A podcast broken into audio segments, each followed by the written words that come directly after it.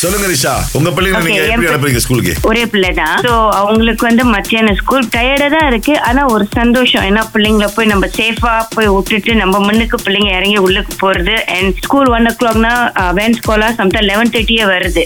அது ரொம்ப ஏர்லியா போய் அவங்க ஒரு தாமானே சுத்தி ஸ்கூல் போறதுக்குள்ள அவங்க சாப்பிட்டதே வந்து டைஜஸ்ட் ஆயிரும். நீங்க எப்படி போயிட்டு வந்தீங்க ஸ்கூலுக்கு? நான் பைஸ்கல்ல தான் போனேன். எங்க பேரண்ட் பைஸ்கல் வாங்கி கொடுத்தாங்க. நான் பைஸ்கல்ல தான் போனேன். அப்ப நீங்க பைஸ்கல் மிதிக்கும் போது அப்பயே சாப்பிட்டதெல்லாம் ஜீரணம் ஆயிரும் பசியோட வருவோம். இதெல்லாம் வந்து அந்த பிள்ளைகள் அனுபவிக்க வேணாமா இப்போ உள்ள காலம். இப்போ வந்து சேஃப்டி பப்ளிக் டிரான்ஸ்போர்ட் என்வாயரன்மெண்ட் வேற.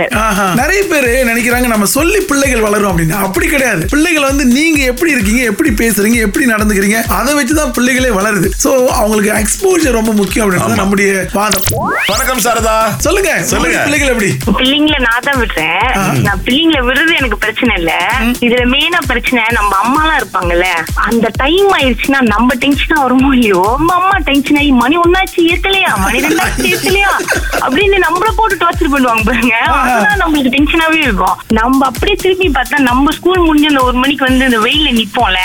நம்ம வீடு வந்துட்டோமா இல்லையான்னு நம்ம அம்மா என்னைக்கும் நம்மளுக்கு தெரிஞ்சது இல்ல இன்னொன்னு வீட்டுக்கு வரும்போது அடி கொடுக்கறதுக்கு ரெடியா இருப்பாங்க பாத்துறீங்களா? அது மட்டும் ரெடியா இருக்கும் கேட்ட இருக்க மாட்டாங்க. ஏன் இத்தனை மணி ஆயிடுச்சுன்னு கேட்பாங்க. இது எக்ஸ்ட்ரா கிளாஸ் உனக்கு மட்டும் எப்படி எக்ஸ்ட்ரா கிளாஸ்னா வரும்னு கேள்வி கேட்பாங்க. அதாவது பேத்தி பேரனுக்கு எக்ஸ்ட்ரா கிளாஸ்னா அவங்களுக்கு சாப்பிட காசு குத்தியா நீ இந்த இது எடுத்து போய் கொடு இது போய் கொடு நம்மளுக்கு அப்படி யோசிச்சதே கிடையாது.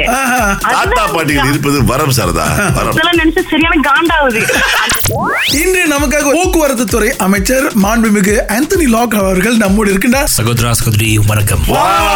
Maybe how was it to climb Batu Caves? It was an interesting uh, experience for me. When you want to achieve something, Okay. I think there is always a push there to reach the top. okay. So I think that is the, the magic of uh, Batu Cave. That's great. YB, we are very impressed with the Transport Ministry's announcement regarding the extended services and then free transportation. Firstly, my portfolio is to help people to travel from one point to another point. Okay. Of course, when hundreds of thousands of people, it will create a lot of congestions. So uh, I thought of one way of doing it is to reduce it by providing more public transportation, and I think it's as a gesture uh, to appreciate our diversity. So I thought it was a, a good initiative, so that uh, we offer it free of service and 24 hours. Wow. Yeah. Thank you for that.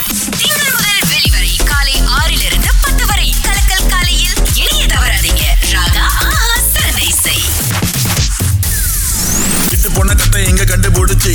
பாட்டு பாடவா நீ பாட்டு பாடவா okay நமக்காக ராஜலட்சுமி வந்திருக்காங்க. ராஜலட்சுமி? ரெடியா நூறு ringgit ரொக்க பரிசு காத்திருக்கு. இது உங்களுக்கான பாடல். பூம் பூம் பூம் மாட்டுக்கார. நீ சொன்ன வீட்டுக்கார இப்பொழுது பத்து வினாடிகள் பாடுங்க பாப்போம் பூச்சாண்டி காட்டாதடா. ஓ பொண்டாட்டி நான் இல்லடா. Wow. மதுரை ஜில்லா ரெண்டு வரி தான் ரெண்டு வரி தான் ரெண்டு வரி தான். அதுல ஜெயிச்சிட்டீங்க முதல்ல அக்கா, ரொம்ப சந்தோஷம். உங்களுக்கு நூறு ரிங்கிட் ரொக்க பரிசு காத்திருக்கு. பாட்டையும் கொஞ்சம் கேட்டுருவோம்.